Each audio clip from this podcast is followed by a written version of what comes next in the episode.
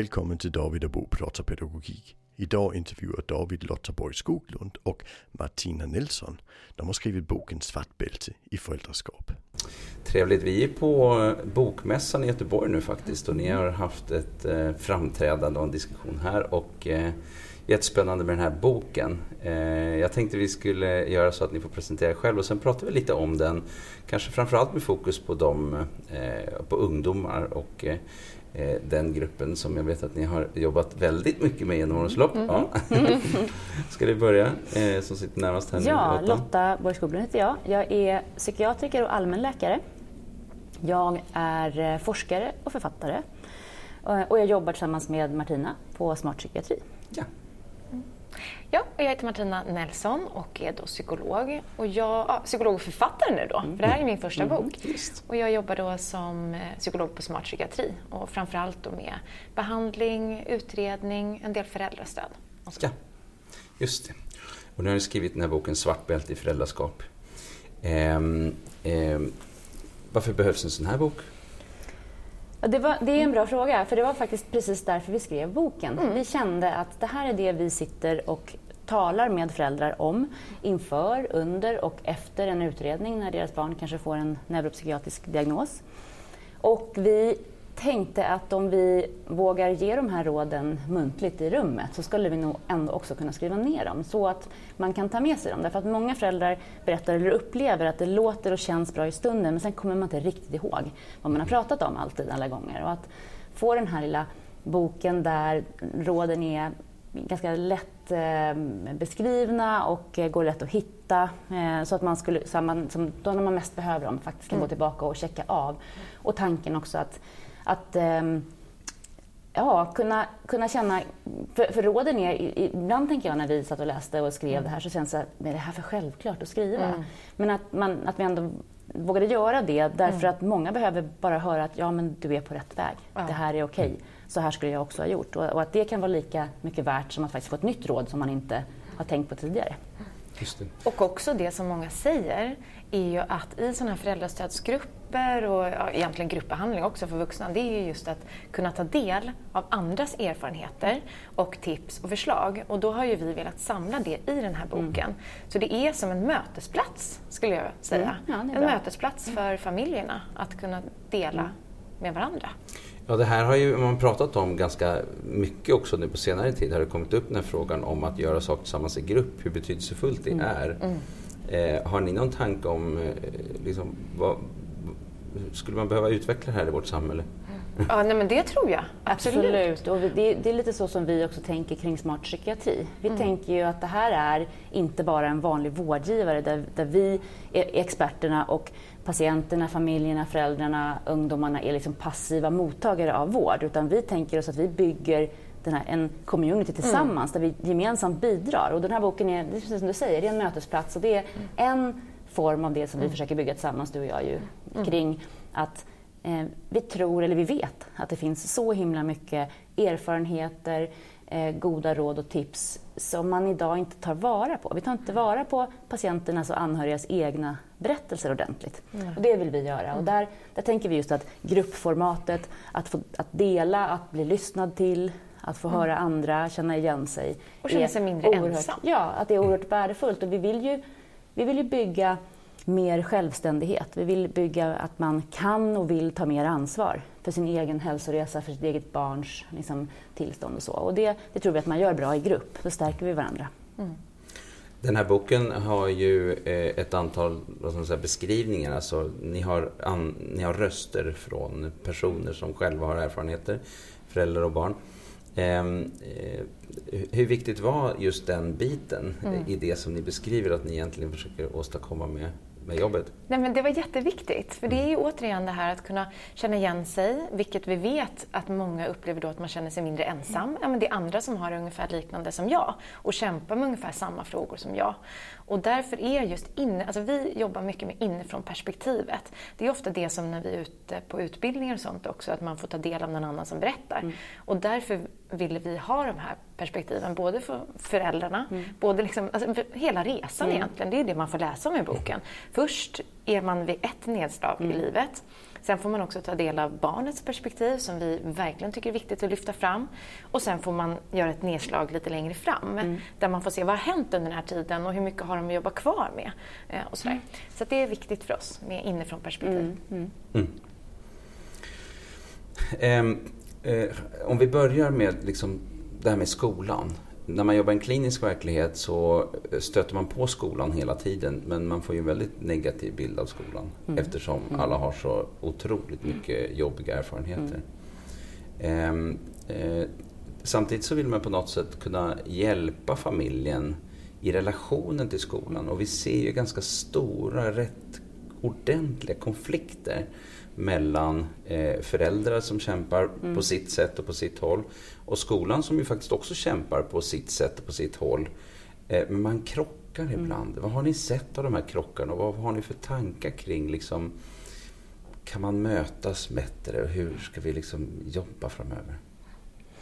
Ja, men det, det, jag delar helt, eller vi delar mm. helt och hållet den, den bilden av att, att ganska mycket energi eh, kring de här svåra frågorna går åt till att vara frustrerad på mm. den andra parten. Och att, att kunna komma in som en tredje part, nästan som en medlare, med kunskapen och alltid naturligtvis jobba på barnets och familjens uppdrag, men att kunna hjälpa till med dialogen. Eh, det har, det har vi varit med om mm. flera gånger, hur, hur värdefullt det kan vara att en liksom, hyfsat neutral part ändå kommer in och försöker reda lite grann i just relationen. Att, att försöka ta bort den energi förlusten som går åt till att eh, känna sig ledsen, missförstådd och inte få sina behov tillgodosedda. Eh, och att man genom, genom att ta ner temperaturen eh, i den här olyckliga konflikten som har uppstått så kan man ofta bli mycket mer konstruktiv från båda håll. Och där kan vi hjälpa till. Mm. Vi kan hjälpa till att lyfta bort de känslomässiga, alltför, alltför känslomässiga argumenten som man alltid kommer med som förälder mm. och peka på det här barnets liksom, faktiska behov, vad forskningen säger, vad rekommendationerna liksom, eh, egentligen innebär för att det här barnet ska få möjligheten att lyckas i skolan. Eh, ofta så tycker jag att man, att man kan komma framåt genom att ta in ytterligare en eh, halvneutral part. Ja, just det. Den här mm. medlarrollen ja, på något sätt. Man kanske ja. skulle behöva mer utav det. Vi, vi, mm. Det ser vi ju i näringslivet och mm. på lite andra mm. håll. Mm. Eh, och eh, förstås eh, i äktenskap eller, eller spruckna relationer. Men, men vi ser det kanske inte lika Nej. ofta. Nej, men det behövs tror jag. Därför det, har, det är ofta eh, konflikter. Jag brukar se konflikter som någons eller någon annans blockerade behov. Mm. Det finns behov här som inte är tillgodosedda och det eldar på den här konflikten. Och kan man komma in som en tredje part då och försöka beskriva det för båda parter så kan det bli tydligare eh, för alla och man kan hitta konstruktiva Mm. Väg. Och jag tänkte på det här, alltså, ofta fastnar man i att den gör det och den har inte gjort det och det här mm. behöver den göra och det, ja, så.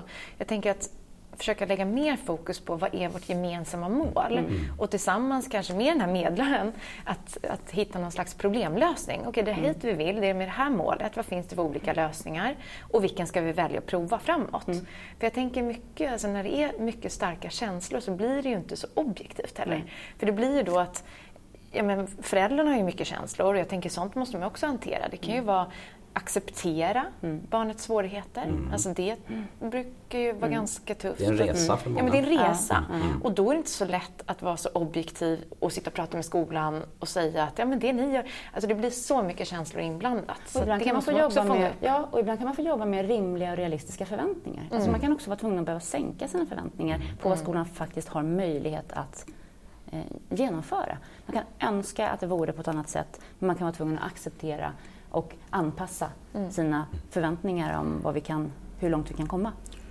Typ att det är också människor och det finns eh, begränsningar i form av organisatoriska ibland, ekonomiska, mm. Mm. mm. kunskapsmässiga mm. eh, och så. Och i den bästa av världar så mm. Men det är inte alltid att man kommer hela vägen. Så, men vi skulle är tyvärr, önska... liksom, så är ju tyvärr världen på väldigt mm. många olika sätt och, och, och, det är extra känsligt när det rör våra barn. Så tänker jag. Så att det är klart att vi inte ska acceptera mm. att ett barn inte får eh, liksom, de bästa möjliga förutsättningarna att utvecklas enligt sin, sin potential. Det är inte det jag menar. Men, det, men det, ibland så, så tror jag att vi eh, men, att vi uttrycker oss otydligt och att det skapar större förväntningar än vad vi kan leverera på. Mm. Och det, det, kan man också behöva prata om, tycker jag. Och det kan vara en sorg och en frustration som förälder att, att förstå det. Att det som låter som en sak är faktiskt i verkligheten, i praktiken, så är det det här det innebär. Mm, mm, mm. Just det. Ja, det är ju en, eh, en eh, kanske en av de tyngsta sakerna. Alltså vi har gängkriminalitet, vi har, men alltså det här är ju mm. de här eleverna som gång på gång krockar med vardagen. Det är liksom det tyngsta vi har mm. någonstans att komma mm. till rätta med. Eh, vi lever i en eh, tid som plockar mycket uppmärksamhet från eh, det som kanske vuxna ibland vill att eleverna, barnen, ungdomarna ska ha fokus på. Vi har skärmar och datorer och iPads och Youtube och mm. sociala medier och allt möjligt. Ehm, och det här påverkar, tänker jag, i hela, för att vi lever ju liksom i en ny tid på något sätt. Hur ska man se på den här tiden i relation till eh, barn och ungdomar med eh, autism, ADHD, andra neuropsykiatriska funktionsnedsättningar. Mm. Vad har ni för tankar? Du tänker på skärmtid och vad barnen gör Till på... exempel, mm. och mm. annat. Ja, mm. jag, jag, tänker där måste man också lyfta blicken tror jag och vara lite pragmatisk. Mm. De här skärmarna har gjort sitt intåg och de kommer att vara här Absolut. och vara en del de av, av, våra liv. Och de mm. medför också väldigt mycket positivt. Mm. Om jag tänker tillbaka så fanns det en tid när till exempel om vi tar barn med autism eller, eller andra typer av neuropsykiatriska avvikelser eller, eller diagnoser, inte hade någon annan som fungerade som dem mm. eh, och inte kände någon Eh, samhörighet eller förståelse i skolan. Och så, eller ens i den communityn eller den eh, liksom, eh, omgivningen man bodde i. Närmsta, eller så, liksom. närmsta, Nej, så att det fanns ingen för mig där. Och så, och så öppnar hela världen upp sig med, med hjälp av internet och med hjälp av sociala medier. Och där man faktiskt kan hitta, dessutom ja, är det till mm. och det är klart att du kan hitta andra som du. Mm. Eh, och vilken styrka det är i det. Och att, mm. att, att, att eh, man från ett, ett, stort utanförskap faktiskt kan hitta sin egen gemenskap. Så att det är någonting som är oerhört positivt. Och våra barn lär sig mycket mm. på de här skärmarna. De lär sig mm. prata engelska på ett sätt som inte vi, vi kom inte i närheten av det när vi var 12-13 år. Så det finns så mycket positivt med det här. Och sen finns det också det faktumet att barn och ungdomar med neuropsykiatriska funktionsnedsättningar inneboende har så mycket svårare än andra barn att motivera sig till att komma igång med mm. saker. Eller kanske eh, svårigheter att eh, strukturera upp så att man kommer igång och också när man väl är igång så mycket svårare att sluta med mm. något som är lustfyllt och roligt och härligt och kul. Eh, och här är ju då på gott och ont våra eh, sociala medier, spel, andra digitala produkter just designade för att hålla kvar oss.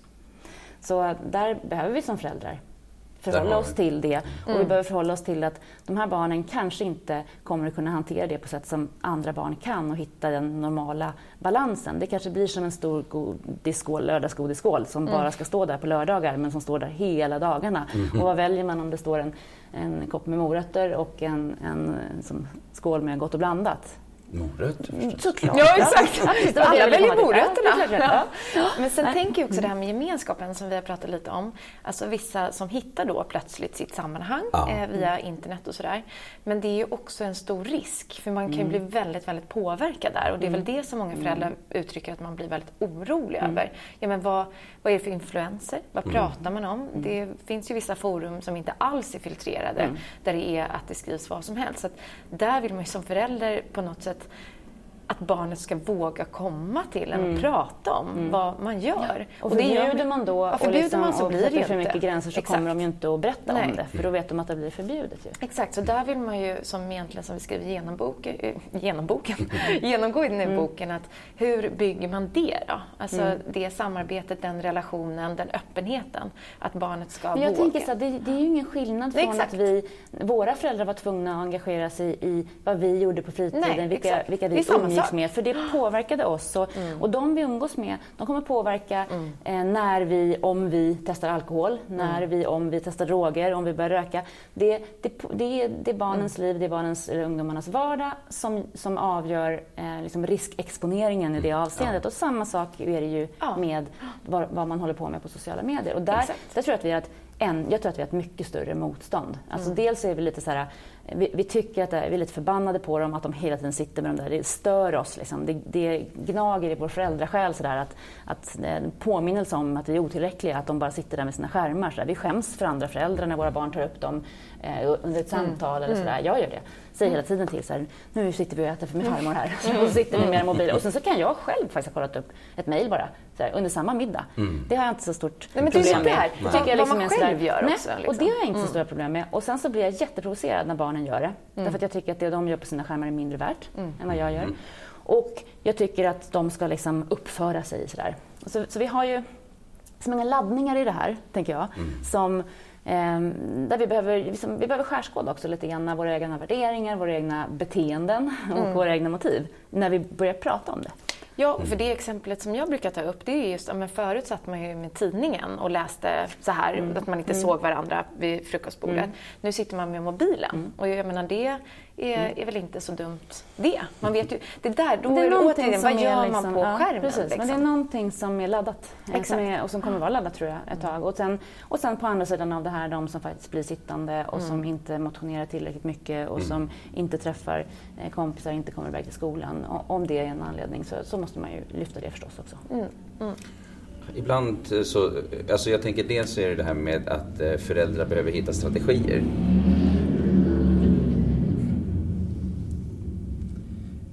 Jag tänker på det här att eh, en del behöver hitta strategier. Mm. Eh, att um, um, det är uh, någonting som handlar om hur man gör som mm. förälder. Vad har ni sett där som har varit mer, vad, vad, vad tänker ni är liksom mer framgångsrikt när det gäller de det här bara stänga av lite argt. Liksom. Mm. Det mm. kanske inte blir världens bästa grej, även om det kan hända ibland. Liksom. Men in the long run mm. så är det inte det som är lösningen. Nej, och där tänker jag lite det som vi pratar om i andra sammanhang också, förebyggande. Mm. mm. För det där uppstår ju i en situation då man inte kanske har pratat om det innan, man kanske inte riktigt vet, man själv är frustrerad, stressad och nu är det middag. Så jag tror mycket att ja, men vilka lägen, när uppstår det här? Att försöka jobba ja, men preventivt, förebyggande. För jag menar att det där är nog inte kanske, det blir ju ofta kanske en konflikt. Alltså det kommer kanske inte leda till det gemensamma målet egentligen. Så jag tror nog ganska ja. mycket att prata om det. Precis, och ganska mm. ofta när man, när man väl pratar med sina barn om de här frågorna i ett läge där inte någon är upprörd, mm. arg, ledsen, trött eller hungrig så, så har barnen väldigt kloka mm. insikter i det här. De håller med om att det kan bli för mycket. Och kan man i ett sådant läge då fråga barnet, alltså det är också något som vi försöker lyfta genomgående mm. i boken, att, att försöka hitta sätt att samarbeta kring lösningar. Och att hitta, att definiera det här om att vi båda är överens om att ibland kan det bli lite väl mycket. Eh, vad är lagom då? Vad är lagom för dig och vad är lagom för mig? Alltså att vi börjar med att definiera det. För att annars vet vi inte ens vad konflikterna handlar om. Barnet tycker så men jag har ju varit ute och spelat fotboll nu och nu sitter jag och spelar. Det tycker jag är rimligt. Medan mm. en förälder säger så här, du spelade i morse och sen det enda du gjorde var att gå iväg och spela fotboll och nu sitter du här igen. Mm. Vi ser liksom samma verklighet från två olika håll. Och kan man då komma överens om att men, vi ska ha en balans, vi ska ha det som vi pratar om, eh, tallriksmodellen för skärmhälsa, mm. där eh, skärmarna kommer vara en del eh, på, på tallriken, en portion, men att det måste finnas andra, plats för andra portioner också. Eh, av motion, av skola, av sam, eh, som, ja, men, sammanhang i familjen, eh, vänner. Sådär. Ja men exakt, och verkligen med det fokuset att involvera barnet. Mm. Ja, men hur vill du ha mm. det och hur, mm. hur ser du på den här situationen? Mm. Och kunna påverka sin egna situation. Sen kanske det är inte samma sak som att säga att du får spela hur mycket du vill.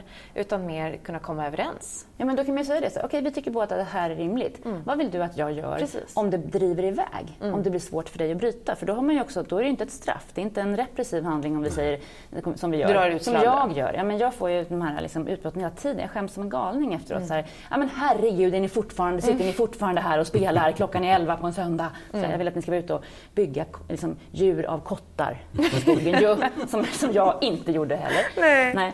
Men, men och att, att hamna då i, liksom att, att komma överens innan och att, att då i ett sånt läge kunna säga oj, nu ser jag att du har fastnat här. Så mm. vi, vi var ju överens om att ja, det var vi. Och det är inte ett straff om, om, vi, om vi då säger att kom, nu går vi och gör det här istället. Nej. Jag tänkte på en annan sak som påverkar väldigt mycket. Det är ju sömnen då också som också påverkas av skärmar eftersom många ungdomar inte stänger av dem på nätterna och så vidare. Ehm, hur kan man se på sömn, eh, har ni också som ett kapitel i boken.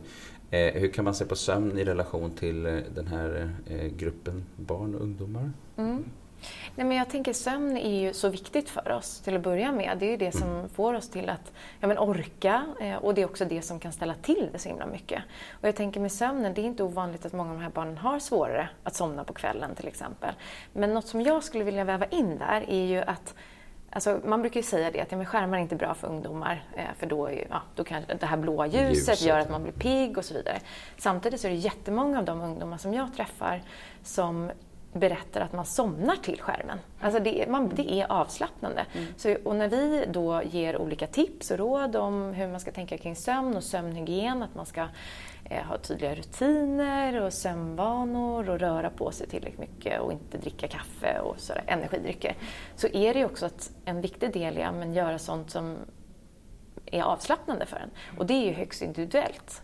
Det är ju, och för många som jag träffar så är det att mm. man ja, men, sätter på den där serien. Att man, för då, då måste man ju återigen gå tillbaka till vad är det som gör att man får svårt att sova. Mm. Och för vissa är det då stressande tankar. Ja, men då kanske den här serien mm. eller den här skärmen gör att fokus ligger där istället, istället för de här stressande tankar som ja, oro över skoldagen mm. imorgon eller liknande. Så, Avledning. Men avledning, mm. precis. Så det, det, är inte, jag. Det, det, det, har en negativ klang, som mm. att det skulle vara lite sämre. Sådär. Då är det inte på riktigt. Att, att man, man inte mm. liksom har jobbat med problemet då. Men, men jag menar, sömn är ju sömn och mm. timmarna är de timmarna man får. Och, och kan, man, kan man använda sig av av mm. ljudbok eller, mm. eller den här serien som man tittar på för 51 gången mm. också som gör att tankarna stillar så, så, så, tycker inte jag att det är ett sämre sätt att, att somna. Det, det, det, tycker inte jag att vi har någon anledning att lägga någon värdering i. Nej, och därför tänker jag att det blir så viktigt då att man, när vi ger sådana här olika sömnhygienstips och så, att ta det och liksom i relation till ens eget barn. Men mm. Vad är det som blir svårt med sömnen? Och vad är avslappnande för dig? Ja, och, ja, och det här med skärmar är ju jätteviktigt då, därför att det kanske inte är skärmen i sig. Vi, vi ger ett råd att ta ut alla skärmarna ja, ur sovrummet, men, men det kanske inte är skärmen, utan en ljudbok kanske är jättebra, en gammal serie Precis. kanske är jättebra. kanske inte är bra att ha på sociala medier, så att man blir uppjagad av att kompisarna just nu är på väg till mm. det och det, eller det här har precis hänt, eller min favorit-youtuber mm. har mm, kraschat med sin bil. Eller, alltså, det är ju inte eh, liksom bra eh, substrat för sömn Nej. såklart. Så, att, så att det är återigen, skärm är inte samma sak. Vad är det på vad är innehållet som, som vi måste bedöma? Mm. Nej, för det, det som är svårt också som man har sett nu på och, och, och diskuterat en del, det är ju det här att eh, det är många som inte stänger av mobilen på nätterna så att de får notiser mm. Mm. när de mm. sover. Ehm, eh, men eh, har ni, har ni stött på den frågan och hittat lösningar för familjerna som inte enbart handlar om att liksom ta mobilen och slänga in den i gömmaren. Liksom. Ja, alltså, alltså som ju inte heller, det, det vet vi ju, det blir inget bra. Precis. Liksom. Nej, men jag tänker att det här, med, det här är nytt för oss. Mm. Det är nytt för oss föräldrar att hantera. Ja. Och jag tänker ungefär som när, när, vi var, när vi var små och när vi körde bil. Körde du också till landet liksom, och fick du ligga då uppe på hatthyllan så här? Och vi, jag Varianter på det? Så här, jag och min brorsa brukade göra så här supermysiga kojor liksom, mm. nere på golvet så här, vid, mm. vid fots. och vi kröp runt där utan säkerhet. Och vi körde och mamma och pappa satt och lyssnade på Lindemann. Och, Eh, mm. drack kaffe där i framsätet. Så här. Jätte, jättemysigt var det ju. Så där. Och sen så skulle man plötsligt börja spänna fast sig. Det var ju fruktansvärt tråkigt de här resorna då. Så blev man äldre så var kojorna på golvet är väl inte helt och hållet liksom sådär kanske. Men eh, jag tänker att vi fick lära oss det. Vi, vi fick hitta en hygien kring mm. hur vi använder och kör bil där vi såg att gör vi på det här sättet så riskerar vi det här. Jag tror att det är samma sak som vi behöver tänka kring skärmar, skärmtid, skärminnehåll. Vi behöver rensa i det här och vi behöver göra det med våra barn därför att de måste få vara med också. Och, mm. eh, vi kan inte bara kasta ut barnet med badvattnet och säga kasta ut skärmarna. För då, då eh, rycker vi också en väldigt stor del av våra barns sociala sfär. Det är ett ganska, ganska eh, allvarligt hot eh, att, att sätta ett barn inför. Och framförallt ett barn kanske med neuropsykiatriska funktionsnedsättningar som använder det här som en av sina strategier för att få mm. vardagen att funka. Just det. En annan kapitel som ni pratar om är det här med maten. Eh, vad, kan, vad kan ni säga om det då? Ja, nej men alltså många barn med neuropsykiatriska funktionsnedsättningar har ju svårt med maten. Alltså konsistens, lukt. Eh, alltså vi skriver om olika. Det, det, är en del, selektivitet, att inte kunna äta vissa saker. Sen skriver vi om andra, eh, som du gärna får prata om lite Lotta, med hetsätning och mm. eh, ja, men, kroppsuppfattning och ideal och sådär. Mm. Men jag tänker att där blir det återigen så viktigt att verkligen förstå. Alltså, jag träffar jättemånga föräldrar som inte riktigt förstår att barnen verkligen har de här genuina svårigheterna med mat. Det, det är liksom inget som man bara kan eh, så kommer man kanske med något råd. Att, ja, men prova, smaka lite, det, det är jättegott. Du det blir jättebra. Dig. Du vänjer dig. Mm. Men det går inte. Så att man måste ta det på allvar som ett första steg. Mm. Att det här är på riktigt. Det här barnet kan inte äta, det liksom växer i munnen. Och sen Ja, men, och också tänker jag liksom sänka förväntningarna. Det viktigaste måste ju ändå vara att barnet äter.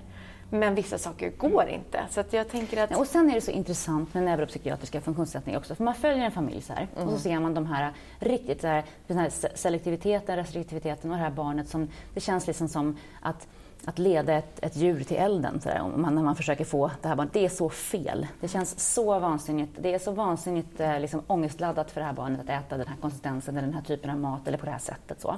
Och så ser man det här barnet växa upp och så ser man hur det här barnet blir eh, ungdom och börjar att snegla på sina kompisar och plötsligt får en jättestark motiverande faktor som inte är föräldrarna eller någon annan, mm. utan det är min egen vilja att inte sticka ut alldeles för mycket. Att ändå käka sushi från andra ska och det finns bara sushi på det här stället. Och så börjar man att nosa på det här. Men man får göra det utifrån sin egen motivation och för att det här är viktigt för mig.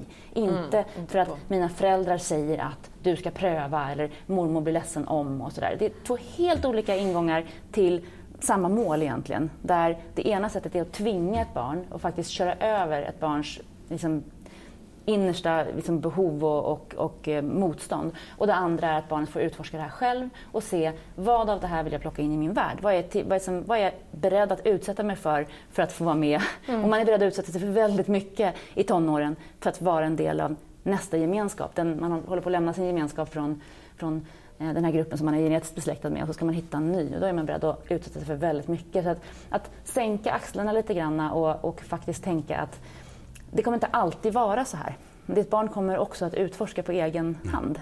Mm. Man brukar säga ibland att, eh, att det finns två diken på varsin sida om vägen. Mm. Det ena är att vi ska inte tvinga barn mm. och det andra är att vi ska inte överge barn. Mm. Eh, och det är någonting Exakt. däremellan som vi ska försöka leta fram ja. till.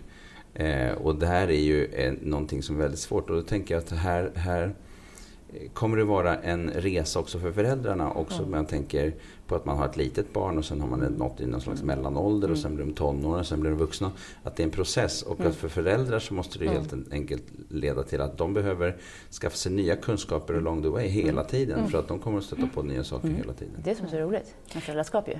Ja. Man blir aldrig fullärd.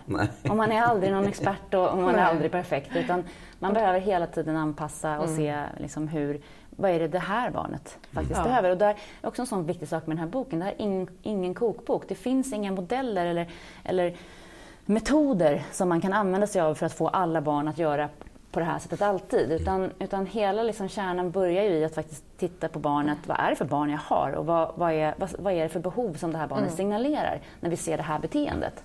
Eh, och börja där. Mm. Och det kan ju låta som ett litet så slappt föräldraskap eller att man ger barnen makten. Men precis som du säger David, på andra sidan av det finns ett övergivande. Så att jag tror att eh, för eh, familjer, eller för oss i familjer där barn har NPF, så blir det här att stå stadigt vid rodret ännu viktigare. Så det blir på ett sätt ett tydligare föräldraskap där barnen förväntar sig av oss att vi att, då, att vi liksom är eh, någon form av, av bollplank som de kan studsa emot. Mm. Och vi ska kunna hjälpa dem på ett empatiskt sätt och säga att vet du, om du går ut över det här så mm, mm, blir det mm. inget bra. Eh, så det handlar ju inte om att bara släppa rodret och låta barnen göra precis det som de känner för i slutändan. Utan, och det är det som är så svårt, för då får du antingen det här auktoritära eller det här övergivandet. Och mm. någonstans där emellan ska ju mm. vi landa. Ska landa där. Ja. Och det är mycket ja. pedagogik där på den här ja, banan. Tänker jag. Och något som jag tänkte Mm. Nej, men något jag tänkte på där som jag upplever att många barn blir missuppfattade eller till och med föräldrar som ska försöka förklara för skola till exempel att ja, men, ditt barn klarade ju det här den här veckan. Mm. Varför klarar ni inte det nästa vecka? Så det är ju också en mm. sån viktig kunskap som vi vill sprida tillsammans med familjen. Att, och därför finns det absolut ingen kokbok heller för det varierar ju mm. utifrån period och det mm. måste ju alla förstå. Att mm. bara för att det funkar ena månaden mm. så gör inte det kanske det nästa. Mm. Så det är också viktigt. Alltså, kritiken mot tips är ju alltid att, eh, men hur vet ni om tipset funkar? Och ja. då tänker jag så här att eh, eh, tips är också ett sätt att visa på en framkomlig väg. Men det är inte säkert att det kommer att hjälpa utan det handlar ju i grund och botten någonstans om att man ska förstå ja. barnet eller mm. ungdomen mm. Mm. och utgå ifrån det. Jag tänker på att du har ju jobbat också med behandling, eller gör, och eh, tänker så här en del föräldrar de säger så här bara, men, men hur kan jag få mitt barn att bli annorlunda? Mm. Eh, och eh, kan man få ett barn att bli annorlunda om barnet själv inte förstår varför man ska bli annorlunda? Nej. Och jag tänker, är det det målet man vill ha? Ah. Man vill att så här, vill man att barnet ska bli annorlunda och vad beror det på? Eller så att säga sluta göra ja, ditt och datten eller börja ja. göra ditt och datten. Mm. Exakt, mm. ja men precis. Mm. Då tänker jag, vad, vad, är det egentligen, vad är kärnan i problemet här? Mm. Och vad behöver, vi, vad behöver barnet hjälp med och vilket behov har barnet. Och då kanske det blir så att barnet till slut når en förändring för att man gör saker på ett annorlunda sätt. Och förstår barnet varför ja, det ska göra den här förändringen. Det Precis. glömmer vi jätteofta. Alltså, vi glömmer det som vårdpersonal, vi glömmer det mm. som föräldrar, vi glömmer det i skolan. Att förklara rationalen.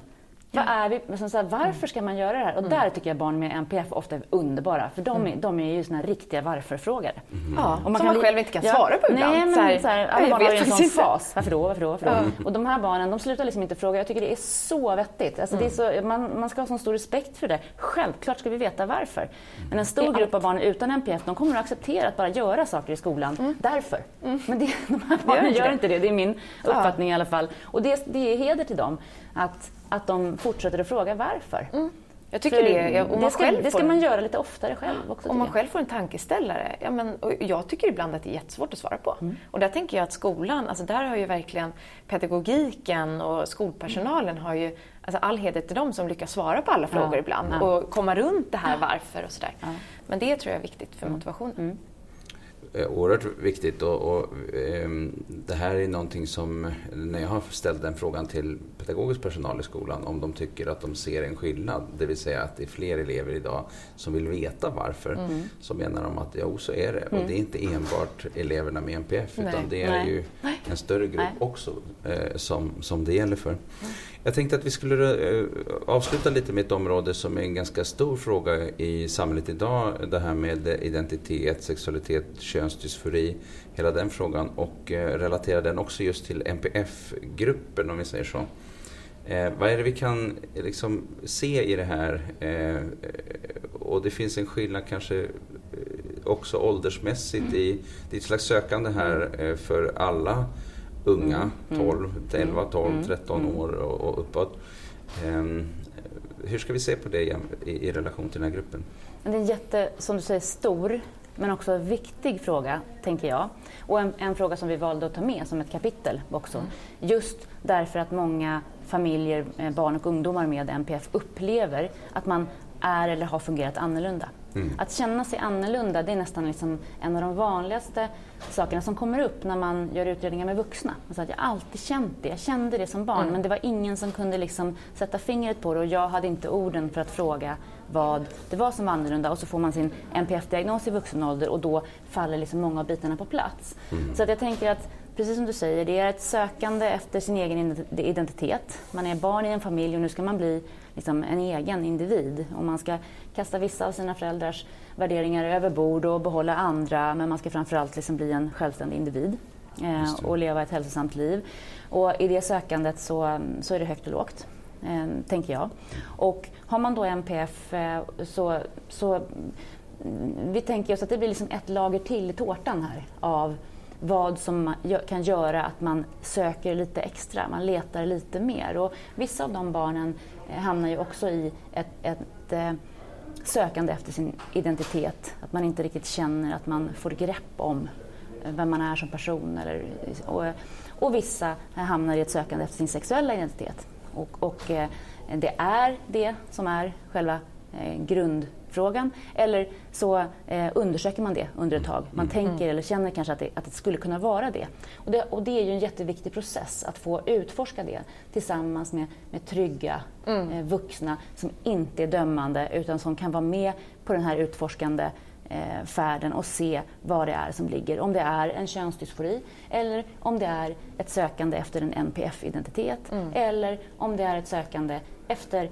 eh, sin vuxna identitet. Mm. Mm. Och det, det, finns inget rätt eller fel och det är någon som kan sitta, vi har inga röntgenapparater som kan säga att ja, du eh, letar efter din sexuella identitet, eh, du letar Nej. efter din vuxna identitet. Mm. Utan mm. där måste vi få vara med de här barnen och ungdomarna på den resan. De måste vilja och, och kunna och vi måste vara attraktiva och trovärdiga samtalspartners.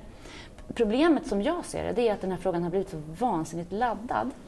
Ehm, och att vi därför är lite rädda mm. och otrygga i att prata om de här mm. frågorna. Det gör att vi backar och inte riktigt liksom, faktiskt flyttar in på de här barnens planhalva. Och, och det är, ehm, det tror jag, ehm, det, det, det är problematiskt om de blir lämnade ensamma i det här sökandet. Vi skulle behöva vässa våra system och ja. vårt sätt att helt enkelt möta barnen i de, eller ungdomarna i de frågorna som de ja. själva sitter i. Det och, och där tänker jag att så här, alltså, det som vi ger som våra tips eh, eller förslag mm. till, till föräldrar är ju att läsa på, lära sig mm. mer om begreppen, mm.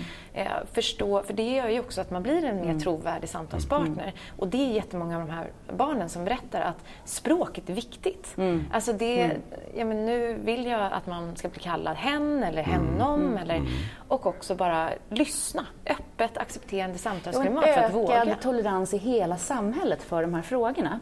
För ökar vi upp den toleransen och liksom släpper laddningarna och konflikterna och de här enorma diskurserna som, som det här kan, kan handla om, mm. så, så, kan vi också våga prata om de här sakerna öppet. Man, man kan eh, tycka, tänka fel och sen rätta till det för att man hör någon annan som, som begripliggör det här för en på ett mycket bättre sätt. Sådär. Att, mm. att det ska få vara öppet och högt i tak för de här barnen och att, att vi, vi vuxna då på samhällsnivå måste liksom visa på att vi är toleranta och att vi inte är dömande och rädda för det här.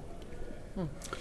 Eh, eh, ohälsan bland 16 till 25-åringar har man pratat om som har ökat eh, ganska mycket, framförallt den gruppen.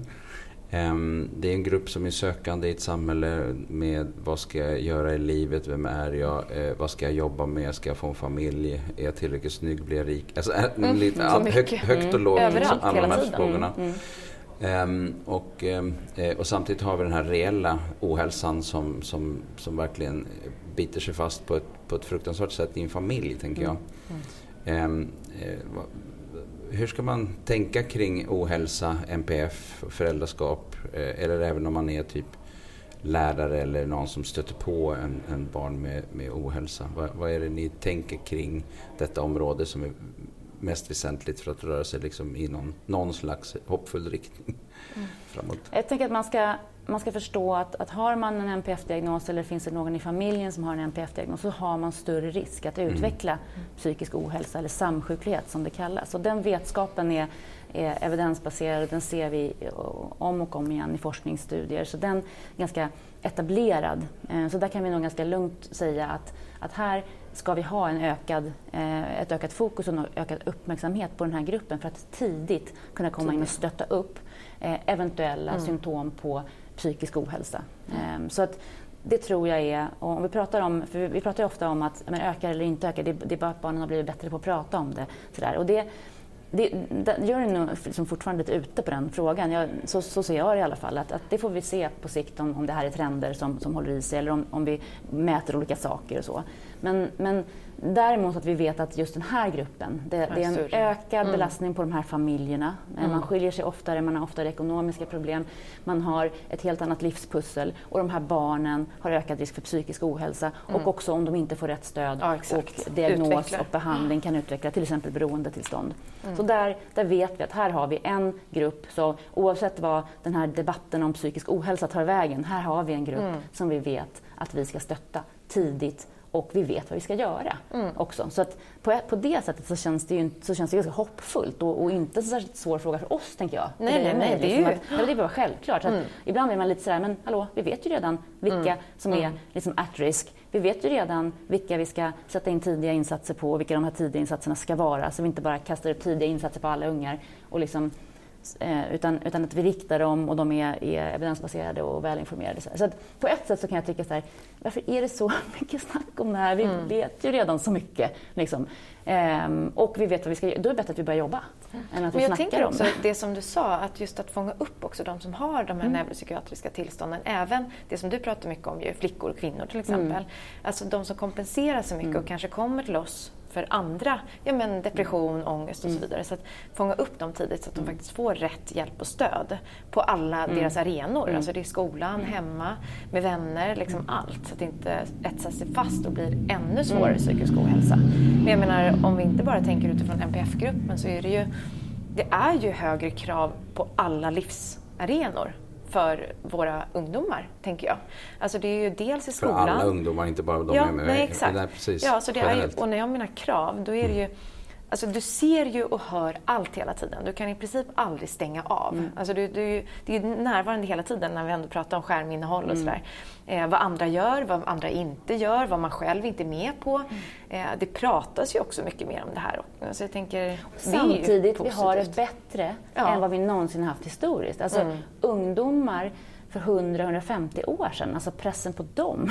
Mm. Det ska vi inte prata om. Och hur, hur, mycket vi vuxna jobbade då och hur hårt vi slet i relation till vad vi faktiskt gör idag. Så man, man, måste väga de här sakerna mm. och man måste förstå att det är olika saker vi mäter, det är olika saker vi tittar på. Och vad är det som de leder till psykisk ohälsa? Precis, alltså, precis. För jag, tänker att... jag gillar inte psykisk ohälsa som begrepp. Nej, du brukar säga det, psykisk ja, hälsa. Ja, psykisk hälsa eller psykisk mm. sjukdom. Mm. Det är två definierbara begrepp för mig. Mm. Psykisk ohälsa är otydligt, mm.